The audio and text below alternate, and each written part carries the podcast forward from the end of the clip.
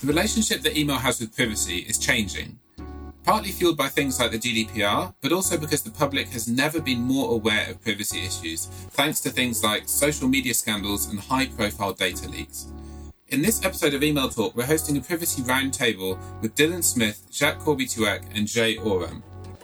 Just as a side note, we recorded this just before the start of lockdown in 2020. The audio isn't perfect, but there's so much great discussion we thought it's valuable to include it all in here. This is Email Talk, a podcast for email geeks by email geeks about how to be a better email geek. I'm Elliot Ross from Action Rocket and Taxi for Email, and I'm your host.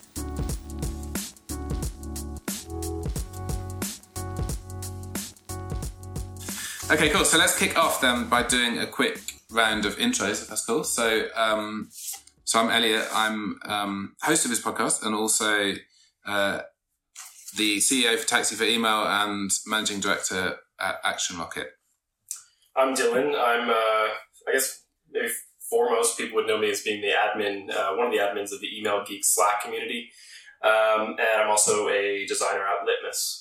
Uh, I'm Jack. Uh, I do marketing operations for a company called Payment Sense. Been in email for, I guess, probably like eight years now. Also, one of the admins on the Slack community, but much less visible than Dylan is, I think. Um, I'm Jay. I'm an email coder at Action Rocket. Um, yeah, that's what I do. Cool. Um, so let's maybe start quickly just by talking about what tracking actually is when it relates to email, and then we'll talk about why we want to discuss it in a second. Um, so there's basically three things you can do when you're tracking in email um, as a marketer or um, a developer or whoever who's sort of sending email. Um, so you can do open tracking, which is you can basically have a small image like a transparent GIF that is in your email. And basically when that GIF is downloaded, we know that essentially someone has opened an email. Um, so that's one way of tracking. Second way of tracking is ESP link tracking, which is basically all of the links that are in your email. When they go through the ESP, they get encoded and then made unique. So basically, if someone clicks that link, then we can assume that that's the person that we sent the email to, and then we know that they clicked on a specific link in an email. Um, and then the third type of tracking that can happen in email is those links that you put in your email, you can put a query string on them before they go into the ESP. And what that means is something that is on your website when people actually land and click through on where you want them to, to click through to, um, you can have a bit of JavaScript and that picks up um, some parameters that you put in in the URL. So, for example, you might put that the source of this click was from an email and the name of your email campaign, um, and that kind of thing, maybe the action that you wanted them to take. And the purpose for that is quite often things like Google Analytics. So you could say, I'm going to send my email campaign to a thousand people and I'm going to have a bit of JavaScript on my site. And I want the goal to be that they hit the thank you page for my request form or something like that. And you'd be able to say that these people clicked through from an email, went onto my landing page, and then um, we picked up that they got to the thank you page, so we can assume that they filled out the request form. Um, so what might be co- quite cool quickly is just to talk about. Um, it's got like a whole bunch of people who've worked, like we've all worked in email a long time, right? Um, what what do you think are the benefits for both the business and also sort of individual, perhaps career benefits that this helps? I can jump in quickly. Um, I mean, as the email developer, I want to see that the code is reaching the right people and people can read the email and actually click the links and are getting the images that they want to see, that the marketers want other people to see. Um, so that's interesting for me. Or if I'm doing an interactive email, I might use a tracking pixel to see if someone's actually clicked on something to see if they're using the interactivity. Um, or another pixel um, might give me the amount of time someone would spend in an email. So if someone's using an interactive email, maybe they'll spend more time in there because there's more things to click around and do. So that gives me information to let me know that my emails are actually doing the correct work that I want them to be doing. Um, so that's kind of from a code point of view. Uh, so I guess from a marketing point of view, it's always can you measure the success of a campaign, um, and that's critical across all of digital marketing. Email is just part of digital marketing. Knowing that your email is being opened, links are being clicked, tells you that something is successful or not. And obviously, if you're putting budget into uh, your campaign, the people who are actually running that campaign, that's really important. I, I think, I mean, I'm going to speak for others here a little bit, but I think the, the sort of career side of this the, that's come up a little bit in the conversation lately is the idea of being able to sort of, uh, I mean, as an extension of what uh, you were saying, sort of quantify your success as an individual, uh, as an individual marketer. If you write a subject line uh, and that gets your email opened, you get to say, you know, look, I, you know, I've done this, um, and so, so I think taking away, like, I guess we'll get into that, but taking away any of these uh, types of tracking starts to limit the quantifiable success uh, of an individual in a sense. That's interesting. Yeah, like the um, being able to sort of demonstrate, hey, I worked on this and it and it was useful, and therefore that's why I'm good in my job, and I should be able to do more. Sure, yeah, like or or I deserve a raise, or um, you know, look what I've done in my last role. Yeah, um, yeah. You, know, you should hire me, that type of thing. Yeah, there's definitely a big story.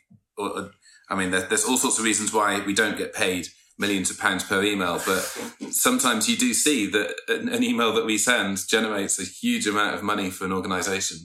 So yeah, there's perhaps a conversation about the value we add to that um, to, to have. Yeah, and justifying that budget between the whole marketing department where PPC might be able to measure it really well, and SEO, and uh, uh, like social media tracking and what comes through there. There's lots to see on there, whereas email is not as easy to track. So maybe by taking some things away, it's going to be even harder to track. So yeah, something to think about. That's true. All right, so let's talk about this. And so, um, part of the reason we talk about this, right, is so there's been the kind of thing that happened with Superhuman, which, if you're not aware, um, it was one of those kind of productivity email clients. I'm not sure, is it still going or not? Um, Yes. Yeah. Um, but there was a bit of sort of pushback in the community, and there's Mike Davidson, um, who, who wrote a, a sort of really good Medium post about this. Um, and, and one of the kind of features of this email client that you could use was that you could send an email and you could request basically tracking that someone has opened your email and read it as a consumer, like as a an office email as opposed to sending a marketing email. And there was a bit of a backlash against this because it kind of broke a bit of the kind of contract of what, what personal email is. Like you, you don't get read receipts usually in email in that way. Um, and then what has kind of Well, happened? I, th- I think the nuance there is that I, I believe Superhuman had it on by default. Oh, okay. Yeah, So yeah. if you were, uh, and, and oh, that's right. Yeah. yeah, With no worth warning, clarifying right? that it is it is like sort of you know one to one email. Yeah. Um, which is why I think people felt it was a bit more egregious versus you know marketing emails where. Uh, and I think we'll get into this, but there might be an expectation that you're being tracked a little bit. But Yeah. if if Elliot emails me, I'm Yeah, know, yeah. that, that feels a bit invasive. Yeah, and then you get people, and you, you do get it sometimes in this kind of weird world that's between uh, sort of personal and marketing email. When you get these kind of outreach emails, and people say, "Hey, I saw you open the email and you didn't reply," that kind of stuff. It's a weird Yeah. kind of area to be in. Um, and then what's happened since then is the people from Basecamp have um, announced an email client called Hey.com. So we don't really want to talk too much about the specifics of their, their platform, mainly because we don't know much about it. Um, but the kind of rhetoric that they're sort of using to, to talk about it is interesting because privacy for consumers is, is high on the sort of agenda there. Um, and they've been pushing some kind of messaging around, you know, marketers, um, did you know that marketers track everything you do and all of this kind of stuff, which I think is, is not totally fair, but also has some, you know, it's somewhat a valid issue to raise. So I think it'd be good to, to discuss that. Um, so yeah, so that kind of, I guess, brings the conversation on to what does it mean for consumers? I think there's a lot we could kind of talk about there. But what's, uh, I mean, should we maybe start with what do you think? Um, do you think consumers actually care, and do you think they, they have negative feelings about tracking in Think- general? So I think some care. Um, There are obviously some people who are very much more privacy conscious than others. Um, but I think generally people just aren't aware that this is going on. They don't know the scope of the tracking. They don't know that it's happening. They don't know their rights um, around being tracked online. Um, and I think that to me is kind of part of the broader problem is that people just don't know that it's happening. especially in email. I mean, everyone Yeah. gets that cookie, allow cookies when it appears on the website, or um, yeah, like all that kind of tracking going through buying stuff and things online, Yeah. and everyone knows that's there. But email is kind of hidden, and no one actually knew it was there. And then when Hey kind of started talking about it and other people, it's like, oh, you are tracking me. I didn't really know you were tracking me. So that's maybe a negative, Yeah. like thought of yeah, I didn't give you permission to do it. That's another Yeah. like thing. It's Yeah. done very much without permission Yeah, Yeah. right now, which, yeah. I think there's sort of four, like four sort of buckets of, of people. There's sort of the, the people who know and don't mind, um, the people who know and aren't okay, um, the people who might opt in in some cases, uh, you know, maybe depending on sender or purpose. And then there's the people who just, you know, like I'm gonna you know, use my mom as an example. She probably doesn't know a single thing about it. Um, whereas I'm sort of on the other end of the spectrum, so to speak. Yeah, I Um, have images off by default in my email. Really? I would- You're one of those Wow. people? Yeah. Okay. Wow. We should have asked that before you came.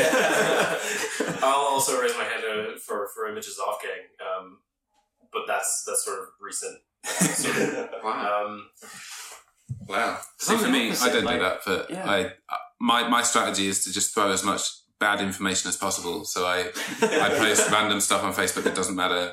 I, um, yeah, I, I love just, your snow photo. exactly. Your my. Facebook is just the same photo over, over and over. well, do you Um, use uh, like an ad blocker on the web then?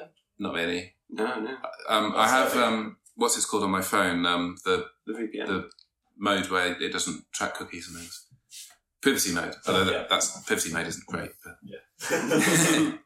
No, see, Yeah. like I like um, because I've been in marketing and digital marketing for a long time, and when Google started like personalizing ads and Facebook like personalized stuff to me, from that I've kind of taken that I get to see the things that I want to see because I've allowed them to have some information from me. So that's one point that I've like. But I've like I've sold my soul to Google and said like right yeah I'm cool that you've got all this information because then every time I go on there and type in a search or something you give me what I want straight away and it's quite relevant and I see relevant ads and then I'm cool with that but I understand that I've opted into that whereas like I know other people don't want that kind of thing. Well, that's that's the sort of uh, the parallel that I think doesn't quite hold up between the web and email. So, like Google and Facebook, I think it's you know fair to say are ad companies, right? Mhm. They have products, but they're selling ads, and that's how they make their money. Um, so you get to search Google, and you get something from that. You get search results, and um, you know by allowing them to, to track you, and you know by using their product more, you can increase the relevancy of those results or on Facebook, you get to keep in touch with friends and family and send messages and you know know about events and whatever other benefits, right? Um, in exchange for them using that data to sell ads uh, to people who want to target people like you. But with an email, I, I think particularly with marketing email, with when I sign up to you know let's say some t-shirt company and, and they want to sell me some shirts, I, I want I signed up because I might want to buy some shirts from them. And to me, that's kind of where this all differs. Like, I didn't sign up to Facebook or, or Gmail or Google because I wanted them to sell me ads. I signed up for some other benefit. So that's kind of, to me, that's where the contract ends with marketing email. Content based email and things like that, a little different. I think there's Yeah. more of a gray area, but I'm, I'm basically saying, yes, I, I'm interested in buying some shirts. Please send me your latest shirts. And they're saying, okay, we will do that, but also we want you, we want to know all this other stuff about you, um, or, or about your behavior, and that's where I find the the line might get crossed, uh, both personally and, and maybe some people have a similar similar outlook. Not everybody, but I'd be interested to hear, I guess, individual opinions on, you know, do do you find that that is the case for you? I guess that same line of thinking. So I think what's interesting with the Facebook and Google example is okay, so you go to their websites, you expect to be tracked, but you don't expect when you go to that t-shirt company's website to have that data then sent to Google and to Facebook so that then Yeah, you're targeted. yeah. So that's where there are issues like that, and that happens in email, right? So I was I raised an issue with uh, Bloomberg actually about they had double-click um, ads in their uh, email. So double-click is Facebook's ad DSP. Um, and that means that any interaction I had with that email was being sent to Google as well as to Bloomberg, which raises other problems because I definitely never consented to Google having access to that data. Hmm. That's kind of interesting in the context of email because, so like I was thinking like, like social networks know a huge amount of stuff about you, right? And like a, a lot of things, like the like button, for example, is basically an excuse to get some JavaScript Yeah. on the rest of the web. And you could argue that Google Share Analytics, as well. yeah, Yeah. share buttons, things like that. Um, Google Analytics, they say when you put it on your site for free, you're only giving them the data so they can give it back to you. But I imagine in practice there is a huge amount of ag- aggregate data, at least that that goes back into the general feed of things. Um, however, when you think about what you can actually track in email, you know, going back to what we started talked about at the start, right? Like actually, we emails pretty kind of almost cute in or naive in this space. You know, what we have is an image that is downloaded. We don't necessarily even know that they've read the email or engaged it or in, enjoyed with it, enjoyed it or anything like that. We just know that an image has been requested, basically, um, and we know that some links have been clicked. Um, so, but what's interesting there is we're starting to talk about like the idea that email is a signal for some other tracking where they have gained a huge amount of information from you in on the web and email is kind of facilitating that rather than the tracking specifically happening in happening in email Yeah, because the tracking in email is not great yeah and, and not reliable as well. Like the open tracking. if Well, yeah, let's done, talk about that for a second. That's, that's also another point, I guess. like various things have happened sort of sort of in different clients and Mm. you know it, I, I think that open rate tracking should be considered advisory yeah at most yeah, right at best it's Like, useful if you haven't like it it's, it'll tell you if your email hasn't been sent because it'll be zero Yeah. like it's useful Yeah. for that kind of stuff right how so in your careers how much stake have you put into open rates at any given time I look at them because it's been part of my job to look at them, but I never particularly like I'll see oh they're thirty percent or they're thirty five percent or they're twenty five percent. Like so what kind of deal?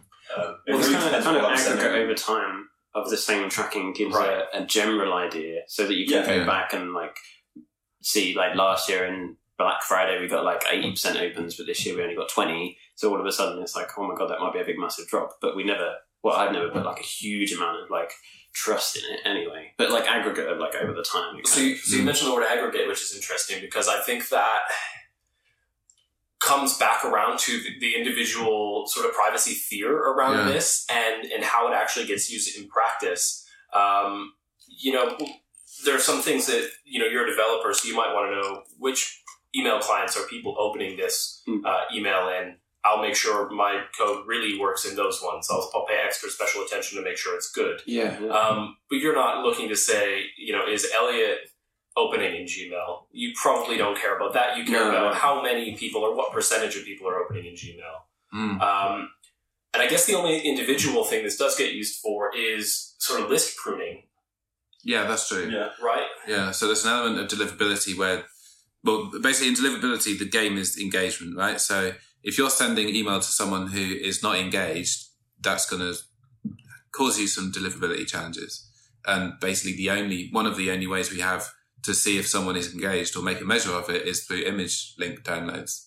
So that's where having some measure of of engagement or tracking for a specific user is valuable, but it isn't specifically that this person hasn't downloaded the image, therefore we've got deliverability problem. So I mean, potentially or ideally in a you know ideal world, it would be nice if the ESPs could feed us back a kind of ESP score for a individual user that doesn't go through downloading an image. But I mean, that's perhaps very nice to have. Um, Yeah. but you know what I mean? Like that, Yeah, that's yeah. potentially a solve a, a problem that could be solved in other ways, but it, it hasn't at this point.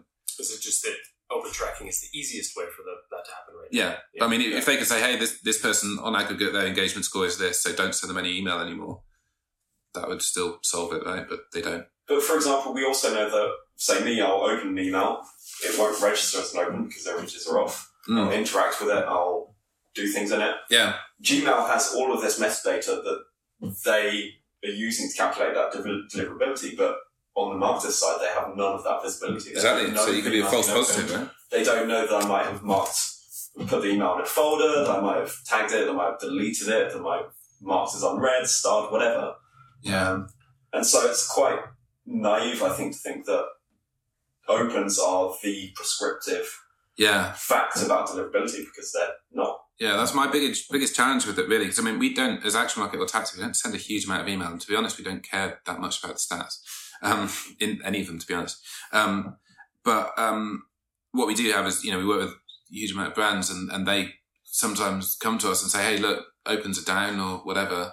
What are you going to do about it? Or can you help us?" yeah. Um, depending on the, the mood of them. Um, but, uh, you know, in that case, sometimes we have to have a conversation. Actually, you know, it's, it's less an issue. If conversions are up and opens are down, we can have a conversation about what we can do, but it's not necessarily get opens to go back up. From the marketing side of things, what do you think an open represents? Does that just represent a good subject line, or I like this brand today? Yeah, I, I think it's slightly different for different people, but for me, it's just it's that someone has opened, but that's it. Or you know, Yeah. like maybe the the uh, the subject line has, has done some heavy lifting, but even then, I'm kind of of the the view that the if, if you send a good email every week or every couple of days or whatever, it doesn't really matter what the subject line is. If people like your emails, they'll open it. They'll open it based on the sender name rather than Yeah. and, and your general reputation, right? Like you, you think about, you know, if you're walking down the, the street, you'll you'll go into the shop that you like. You won't necessarily see the products before you go in. Yeah, yeah. There's a there's a big whole picture, isn't there? Like if you're if you're always sending good content, you're more likely to get an open anyway, rather than like a subject line. Yeah, exactly. So it's all the bits that come together. But yeah, the open tracking pixel or the click is the only way that we could know that anyone's even looked at it or even seen the email. I guess. So we sort of agree. It, sounds like generally Yeah. that, and and open doesn't point to any one specific thing being done right. Mm. Um, it's more about the, the brand and whether yeah, you know they generally like what you're being sent. yeah. And Um, my kind of concern is is more that we put too much value on it, or it's, Right, it's that's- too easy to put too much say. value on it. We, we basically have two metrics. Yeah. We have, uh, you know, somebody opened it and somebody clicked something in it. Um, Hmm. And then Jay, like you said, maybe you can uh, do other things like did people interact with. Mm. you know, other details within it in, in some cases. Um, so I guess the question is, why, why is it so? Why is it such a big deal if we don't think it actually points to anything terribly positive going right on a campaign to campaign basis? Is it just because there are only two numbers and that happens to be one of them?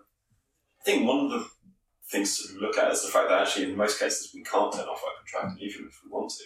Um, a lot of the ESPs just don't have an option to not have a pixel.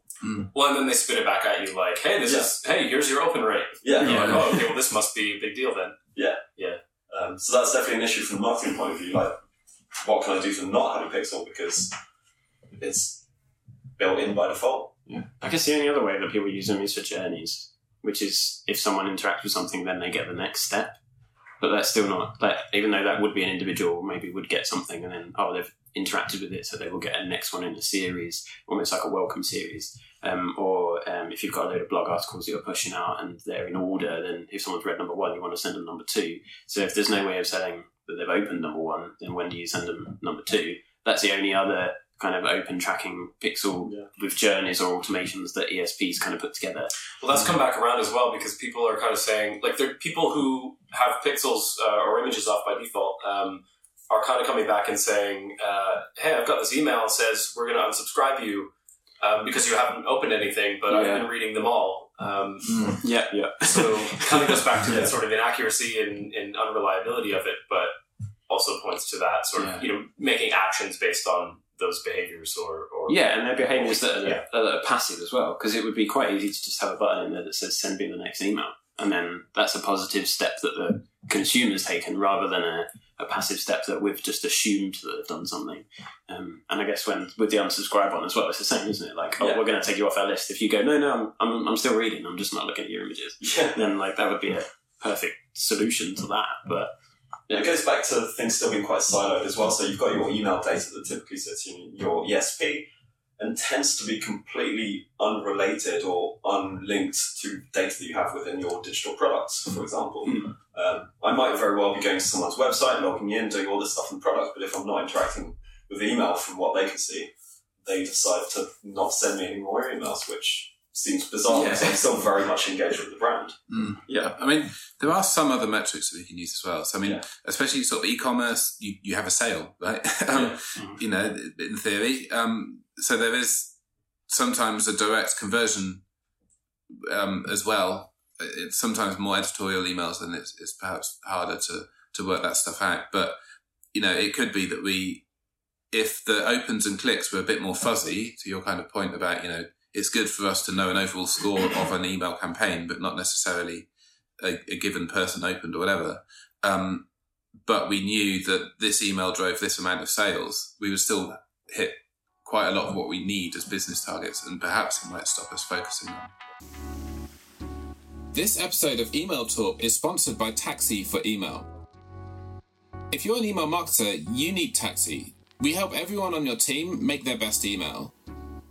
Designers and developers build awesome email design systems with Taxi. They build out their best HTML, then they use Taxi syntax to precisely set out how it is then used by content writers, so you can give them the flexibility they need whilst keeping everything on brand and keeping your code intact. Copywriters in Taxi focus on content and not code. They write directly into the email, so they're creating everything in context. That means you can create better content that engages people more and ultimately gets you better results. If you're a marketer, you can dig into things like segmentation, personalization, managing link tracking, making multiple versions of things, and most importantly, you can see what everyone on the team is doing and help them along their way. And once you're done, you can sync Taxi with whatever platform you use to send email. If that sounds good, we'd love to show you more. Go to taxiforemail.com and hit request a demo so we can chat about how Taxi can help your team create their best email.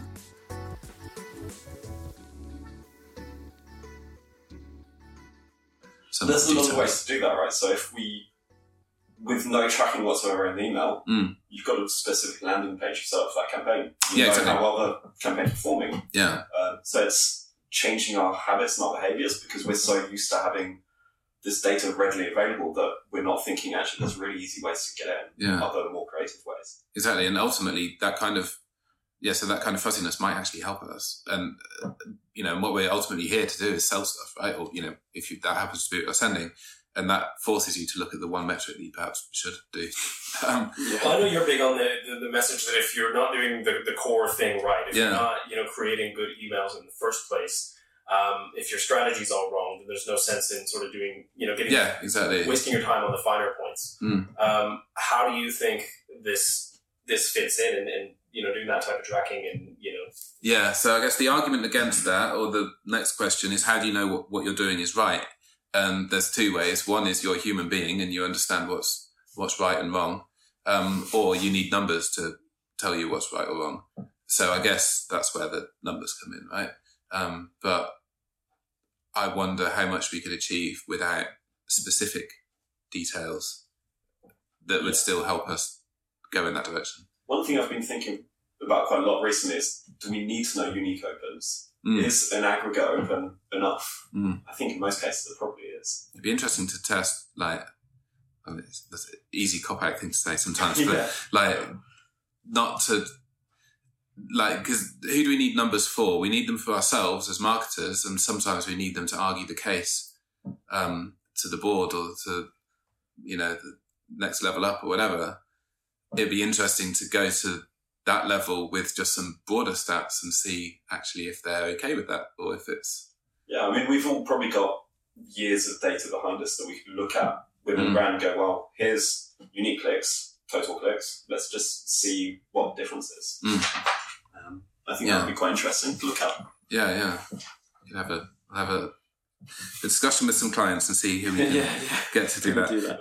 Um, so one of the things here as well is that there's a big kind of ethical and legal consideration around what's going on here, right? Like this, we're in the kind of world, and part of the reason why I mentioned sort of hey.com is that's kind of the direction of travel of a lot of conversation, right? So whether that will be a big email client in its own or whatever is, is kind of irrelevant, really. Like the, um, there's a, a lot of discussion and, and sort of backlash against things like Facebook and the amount of tracking they do, some of the stuff that Google does. Um, th- there's always this kind of idea that Instagram is always listening to what you're saying, and then you get ads that Yeah. um, that serve up based on that. Um, I was of the view that it did that, and then I had a conversation with someone about like how technically difficult that would be to do. Um, and I think maybe more it's just serendipity and, and coincidence, but um, or, or a mixture. But yeah, um, so yeah, what do you think about sort of ethical challenges around this, or legal as well? Uh, so I've been looking. I mean, I was at the Media Post event last year, um, talking about GDPR, um, and so one of the things is okay, we kind of understand GDPR from a sending an email perspective, right? We can either obtain consent, which is the GDPR definition of consent, or we can use legitimate interests and have a soft opt-in. Um, that's kind of fine. What's less clear is can we actually do the tracking? Um, Mm. Because in most instances, our, our subscribers aren't informed that it's happening. Um, they don't know the scope of what's happening. In a lot of cases, we don't need, need or use the data we collect, um, which goes directly against one of the principles of GDPR. Um, so, from a legal perspective, I mean, I'm clearly not a lawyer, but I have problems with it. Yeah, I know there's a bit of discussion at the moment about whether an open, like especially open tracking, whether that is a cookie or not. Yeah. Um, and I mean, there's technical differences, and a, you know, a cookie is something that's downloaded and then reports back on an ongoing basis, and the, the GIF isn't generally. Um, but that that is a there's like a legal definition conversation around that, right? Yeah. So the ICO, this is regarding cookies, but the ICO last year screwed up their implementation of cookies on their website, right? so they had to do a big mea culpa, wrote a blog post saying actually Google Analytics can only be used on a website with explicit consent, Wow. um, which like obviously no one is doing. Yeah. That's what the regulator is saying regarding analytics. And, and following that, I think that's where the ethical conversation begins because we're looking at, you know, are, are we allowed? Yeah. Mm. Which tends to be That's a very low base level. right. And, and uh, you know, I, I've said before that legality shouldn't necessarily be your baseline if you want to, you know, be in a good place ethically. Yeah. I think that there are, you know, like feel good benefits to, to doing more, but also being ahead of the curve because legislation will catch up. Um, you know, we're seeing like we saw GDPR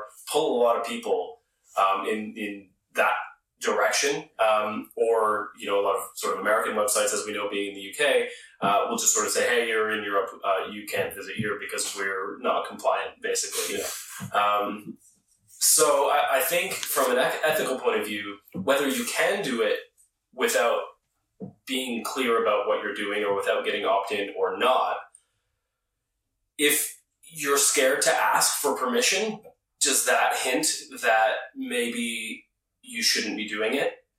Like if, if you were that confident that, oh, people won't mind, just ask them and see what they say. Yeah. Yeah. I mean, I think people are afraid to do that because I think we all know the answer. people don't want to be tracked, right? Yeah, I mean, we did. It, it is somewhat a loaded question as well, right? If you say, "Do you want us to track what you're doing?" Yeah. People go, "No, of course not." do you want us to track where you're going, what device you're reading this on, Yeah. all that kind of, like the time that you opened, how many times you opened, all that kind of stuff. Mm. That's the other thing is that I think we're, we're starting to see people play around with, uh, and these don't tend to be big businesses or anything like that, but I'm, I'm thinking, you know, the, the individual, uh, you know, thought leader type person who has a weekly newsletter, Mm. starting to play around with, uh, hey, is it okay if I track you? Yes or no. And if they say no, then they don't put the Mm. pixel in for that person anymore. But even then, are is it clear what tracking means? Um, and I think there's probably a way to pull it off where you explain what benefit it has to you as a business. Hey, can we use this? You know, we're going to use this to send you more relevant offers, or you know, to send you more of the content you like, and that type of thing. I think that pitch is a lot more compelling um, than you know, like what we're seeing on the web. Like, do you want cookies? Yes or no? That doesn't really mean like okay. I don't know. What what's it for? Yeah. Yeah. Um, but like you said, does it, you know, even if you say, hey, can we, uh, you know, personalize your content based on your activity, are we still being clear enough that we're going to do, like, how, what that actually means, are, that we're going to use location data and everything like that, or, or could have access to it at least? Well, the personalization thing's interesting because we're talking about personalization from email perspective, as in data collecting within the email, but I think a lot of us are aware that we do personalization based on other data that we've collected from other sources. And if the purpose of that data is being used for marketing purposes, it has to comply to the same overall, uh, I guess, legal basis for doing that activity. So if you're sending an email and you're relying on consent, you need consent to process that data in the first place, which is, I think, something that not many people are doing right now. Um, Yeah, that's true. And even the general, like, the ethical side of that is usually sort of hidden in the privacy policy of like, you know, we, we are a company that tailors a lot of stuff based on across all sorts of different channels and places. And it's all kind of interlinked based on stuff we know about you. That's never really explained. At best, it's explained at a channel level. And that's still not the whole story by any means. yeah, and can the user even opt out of that happening, right? What Yeah. does an opt out mean in that context? Yeah. If you want to go to Facebook and go, I don't want to be. One thing I have an issue with Facebook is the face recognition stuff. Yeah. So we all know they do face recognition. What does that actually mean if you opt out? Are they still putting together a profile of my face in all the photos they've identified as being my face? Mm. But it's not just linked to my profile. So there's a shadow profile of me. and Yeah. Me. Like, I don't understand how that kind of stuff works. It's really, I think that's another thing, right? This stuff is so technical Mm. that it becomes quite challenging just to explain it to someone because it really is deeply technically challenging. Yeah, and the law doesn't. The law at best hasn't caught up, but Yeah. also generally laws. You know, like I think email or even marketing is only really mentioned in the GDPR text a handful of times. Like the quite often the most effective law you want to be fairly broad, and then you that's why we have lawyers to argue the case of whether it's it's actually applies or not. Um, so you end up in this situation where the technology is moving faster than the laws, and also the laws by nature are fairly broad um, to begin with. So there's a lot of kind of arguments and case to, to actually that goes to the discuss. The cookie stuff you were talking about recently. the pixel is not a cookie fundamentally. Mm. Um, they behave very differently, and without any clarity from the regulator, what can Yeah. we do? I, I mean, right now, my opinion is that actually pixels probably okay from GDPR perspective. Cookies, no. Pixels, maybe because they behave differently. But that also opens up the question of if digital marketers understand that suddenly they can't use cookies but they can use pixels, well, we'll just have pixels all over the web again. Uh, Yeah. Maybe email will come good and we'll Yeah. sell. Yeah, email. I, I mean, I think like does so if if the law's intentionally vague and creates these gray areas, who can the email industry what or what what sort of you know is there a framework of decision making or you know what can we look to to say this is okay this is not and, Yeah. and this stuff That's- maybe you should ask yeah, that's the challenge, right? I mean, it's intentionally vague because if you say you can't do this one specific technology, someone will invent a slightly different one. So, I mean, that, that, that's part of the reason, right? Um, so it's not intentionally vague out of sort of malice. Um, but yeah, I mean, what do we have? This sort of ICO and they've published some draft stuff at the moment, guidance. That's, I think the consultation just finished on it. And then um, there's people like the sort of DMA and, and various local other DMAs across the world um, that provide guidance around stuff. But yeah, I mean, it, it is hard. And What you're basically left with is your own legal team's interpretation, and that is And the technology as well. Yeah. Because even yeah. like right now, if and if I wanted to turn tracking pixels off, my ESP might not let me Yeah. be able to. Yeah. If someone clicks on something, automatically turn it off. And then Yeah. if I've got a list of millions and loads of them say I want to turn it off, I can't manually turn it off in every single email all the time yeah, because my ESP won't let me, or whatever some kind of tool that I'm using won't let me do it. So it almost needs to be baked into the technology to help people do the ethical thing that they want to do anyway. So maybe a client getting rid of the tracking makes a better better thing. Like if because if a consumer chooses a client that stops the tracking straight away, then no matter what technology you're using in the background, then like you, you've lost your tracking because I've decided I don't want tracking. So we're yeah almost harming ourselves by not setting it up. So I actually last year raised uh, complaints to Bloomberg and a big retail brand. So both of them had double click in their emails, but the so the other brand was had double click pixels in their emails. They also rerouted all link clicks through Facebook uh, ad trackers, then through double click, and then to their website. So you had three layers of tracking that obviously you weren't aware of. Yeah. So I raised this complaint to them, and then said, actually, can you just turn off all tracking for me? I still want your emails; they're still valuable to me, but I don't want to be tracked in them. Yeah. Um, and their response was like, no, we can't do this. But you're talking to lawyers who don't understand technically how this tracking Yeah. works. They don't know that this stuff is even there in a lot of cases, right? Like, I don't know how many brands have gone, hey, lawyer guy, like, here's all the stuff we're doing, and like, have a look at where who we're sending all this data to and what this data actually is. Like, not many people have that understanding, of that awareness. Yeah. Especially when there's only maybe one lawyer and, Yeah. and they're dealing with every aspect of Yeah. business as well, right? Um, do you think we'll see a situation where maybe the EU or, or another body sort of legislates uh, this, uh, maybe not out of existence, but you know starts to put in some specific rules around this type of thing? Um, I mean, I'm just you know following this you know dystopia or utopia, depending on your uh, sort of viewpoint. But then uh, then ESPs, maybe maybe Europeans, uh, people or people operating within the EU need to use a, a compliant ESP, and ESPs might not, like you said, have the ability to turn it on and off for for people, or some easy way to include it only if uh, the person is opted in. And then ESPs start to, you know, we see a, a lot of sort of migrations and Yeah. you know shift in that landscape. Yeah, I mean, I don't think further regulation is needed because all of this stuff is covered by the GDPR. We're just not necessarily understanding or following it, and the regulators aren't actually enforcing it. Yeah. Yeah, I agree mean, with it's that. not like- There's- enforce need to it, get specific though. Like Yeah. if they say you're not allowed to use tracking pixels, then it will just change, won't it? I guess. But I mean, the regulators already said you can't use analytics cookies on your website without consent, but we're still doing it anyway. yeah, yeah. Until they actually start enforcing that, then Mhm. people will continue to weigh their business requirements against individuals' privacy. We're we're already seeing a bit of ESP migration, um, less so on things like tracking, but more on just where data housing is. So some people want their data to not leave the EU, or they want the ESP list audience data to be within the EU, um, or within solely the US and things like that. So it is a, a factor that does come up occasionally in, in sort of ESP discussions and RFPs and things like that that I've seen.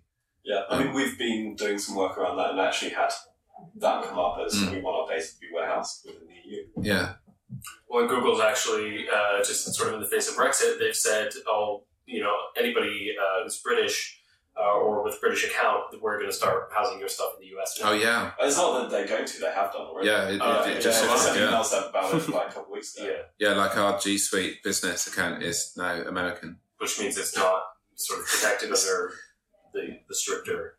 Yeah, Yeah, it's chlorinated. They chlorinate our data. And, uh, yeah.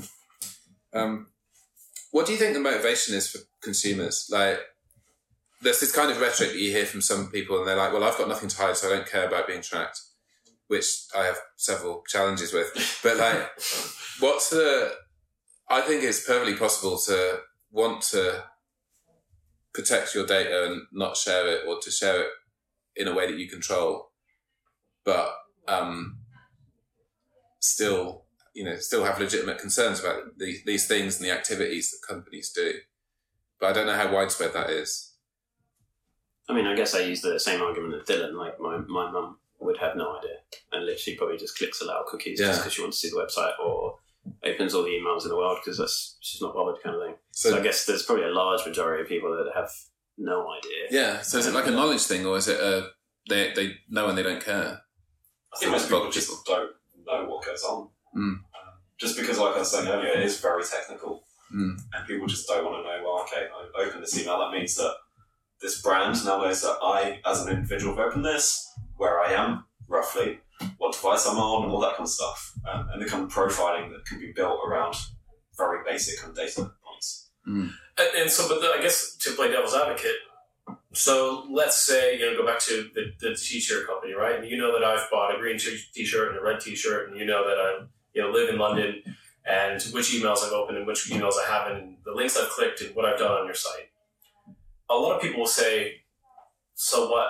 Like, if you're Yeah. going to use that to try to sell me a blue shirt because you know I don't have one, who cares? I'll, I'll either buy it or I won't." But it comes back to the issue of risk. So your that profile in that case is very small and minor, but taken wider. So if you look at twenty businesses, how can you start to profile someone that way? Um, and we're seeing a lot of, uh, I guess, hacking incidents and stuff like that, where data has been made available that shouldn't, that is being collected that people aren't aware of, and that can suddenly be profiled against you know these huge databases billions of data points just because brand A or a little t-shirt company has some small, you know, tracking in place. Yeah, and it all starts to get a little bit Black Mirror, but I feel yeah. I, I kind of feel that sort of same way. Like I, you know, I, certain people I share data with or understand they're using it and things like that. And I don't, maybe don't really care, but it is that sort of, you know, how big is your digital footprint and how out of control is it? Um, and it sort of gets to a point where I can't imagine what sort of systems might be able to use all this in, with, and, and in what ways in, you know, a decade or two. Um, I don't know. I think we'll see. Do you We'll think see it's this come uh, back to bite us in some way, and I can't even imagine what it is. But Charlie Brooker might be thinking. About it. it's probably already a Black Mirror episode. Do you think it's tied to whether you like the brand or not? Like if you're Yeah. whatever buying Absolutely, jeans yeah. or something, and you're like, yeah, fine, have all my trust that data. brand? Yeah. Yeah.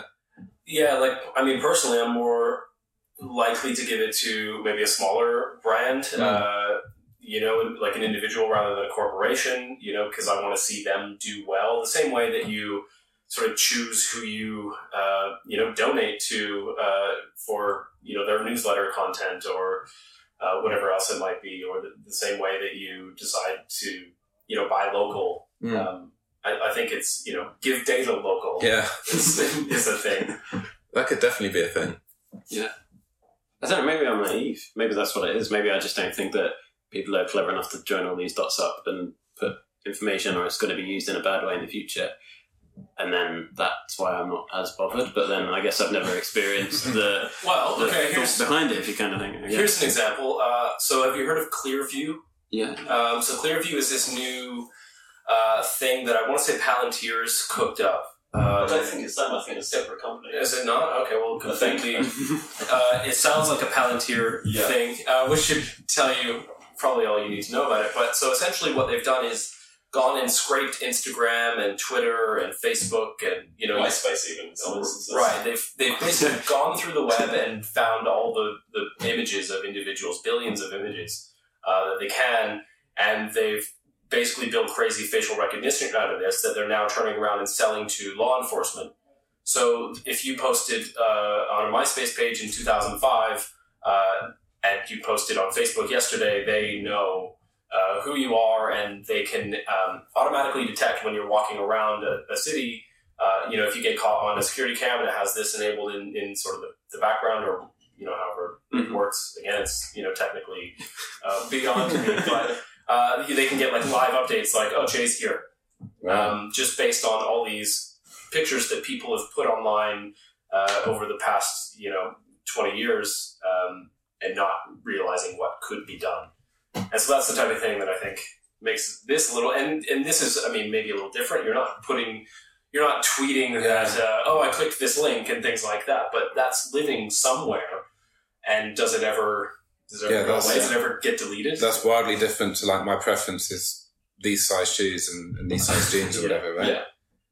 Like, I guess yeah, I'm, I find that the bit I struggle with is that connect, where like I think the round the corner shop that knows that I buy like a blue t-shirt, like you said, how how that would then relate to something bigger, unless something bad happens, like the data gets leaked. Well, let's or- say yeah. they're Yeah. using. Uh, I mean, we're getting sort of off track here, but if they're Yeah, using yeah. Shopify, for instance, uh, Shopify now knows all the shops, uh, what you've done in every Shopify store, Mm. um, and then maybe somebody buys them, or they partner with Google, who knows what you're doing everywhere else, and yeah, uh, and then Google strikes a deal with. You know, by five or whatever. And Yeah. It's just, okay, well now let's now we've got a full picture. I have a, a really bad example of this, but um, more so in the States. You know, when you pay for things with a card, um, here in, in the UK, we have chip and pin, or you just do cash, the tap thing, and, and whatever. But um, in the States, you have to sign a lot more. So they have the iPad sign thing.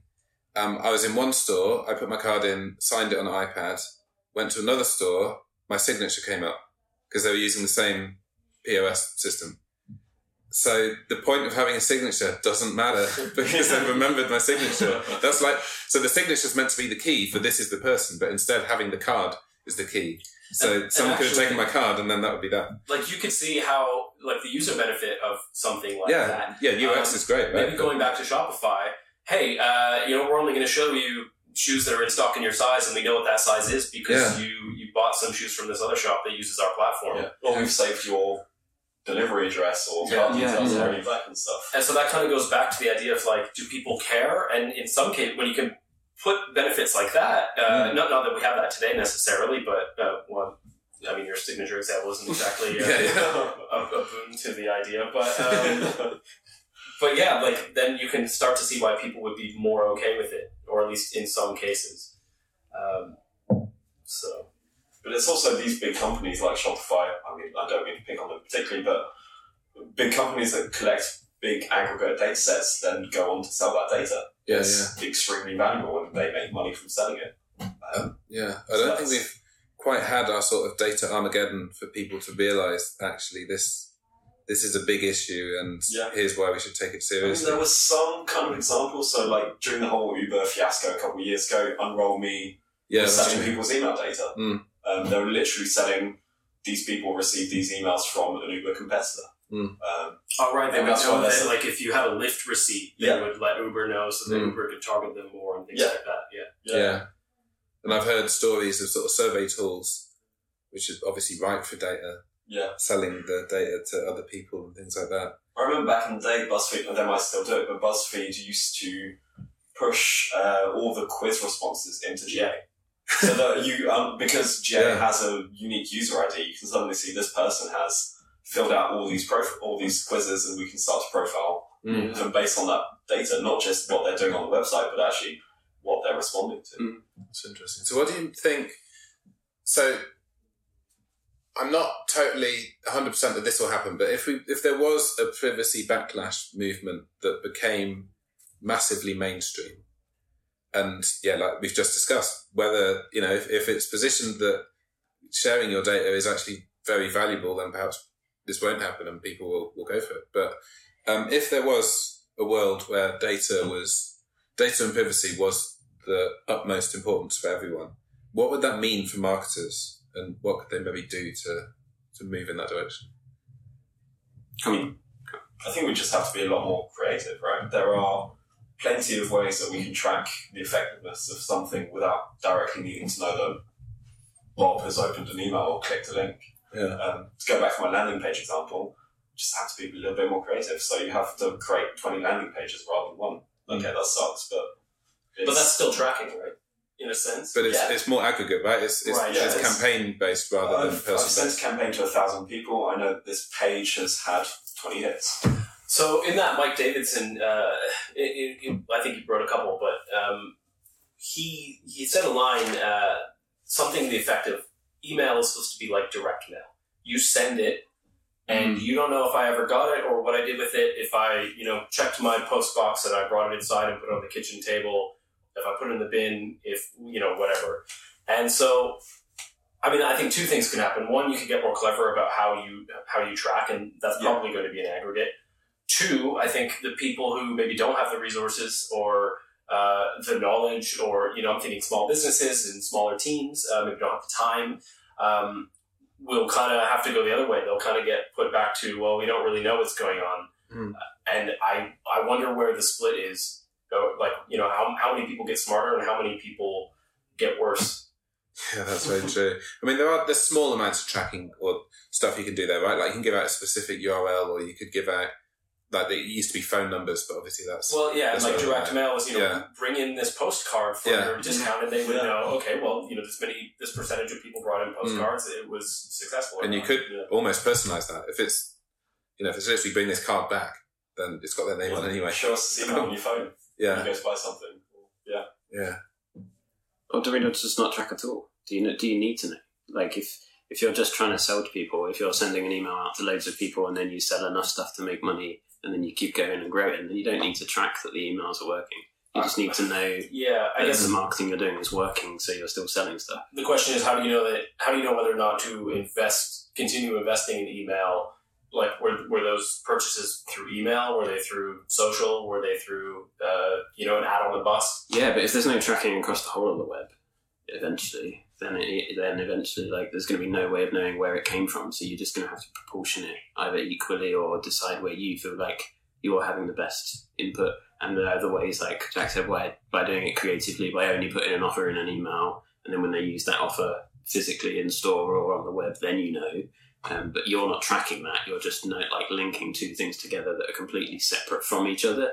And then if that's the way to go, then that means that people's privacy and data is not out there, I guess. Do you think if, if tomorrow eh, there was no way to track an individual in an email, everybody would just stop caring?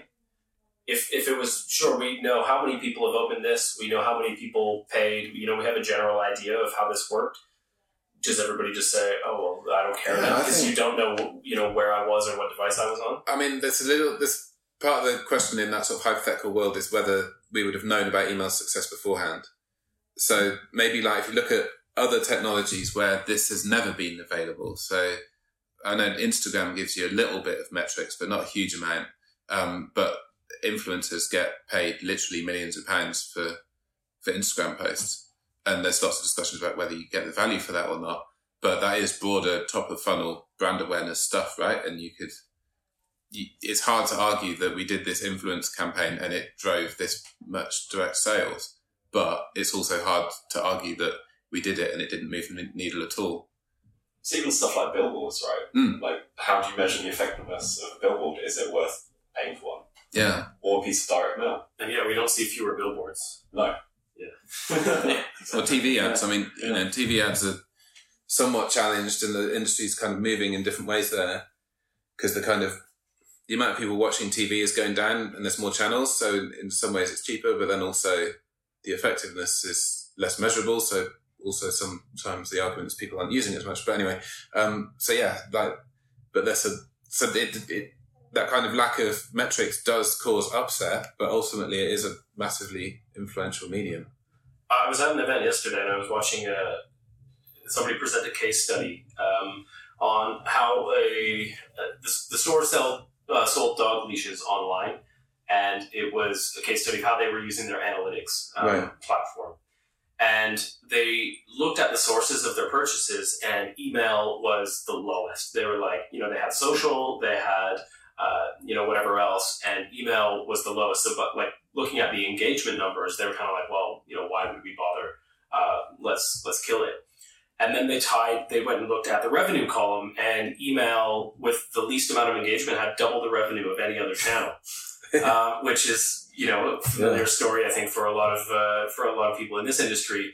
But um, that's interesting because if you do something like, oh, we're going to send uh, you know a voucher code out, and it's just going to say you know maybe it starts with E or something like that, and that's how we know. Yeah. Mm. Um, if you just look at the number, well, then you can know. You know, you, you don't even get confused by engagement and all the you know opens and clicks, Yeah. and Mm. Yeah. that doesn't matter really at the end of the day. And I think that's sort of a clever a clever solution I, for e-commerce, I guess. Yes. Or- it gets a lot fuzzier with a lot of other Yeah. types of business, but Yeah, I think that's sort of broadly in line with part of the sort of discussion about tracking technologies on the web is you can you can have sort of inbound analytics, like you can track the page requests on your server rather than doing stuff in JavaScript that um, is sort of tracking on the user's side.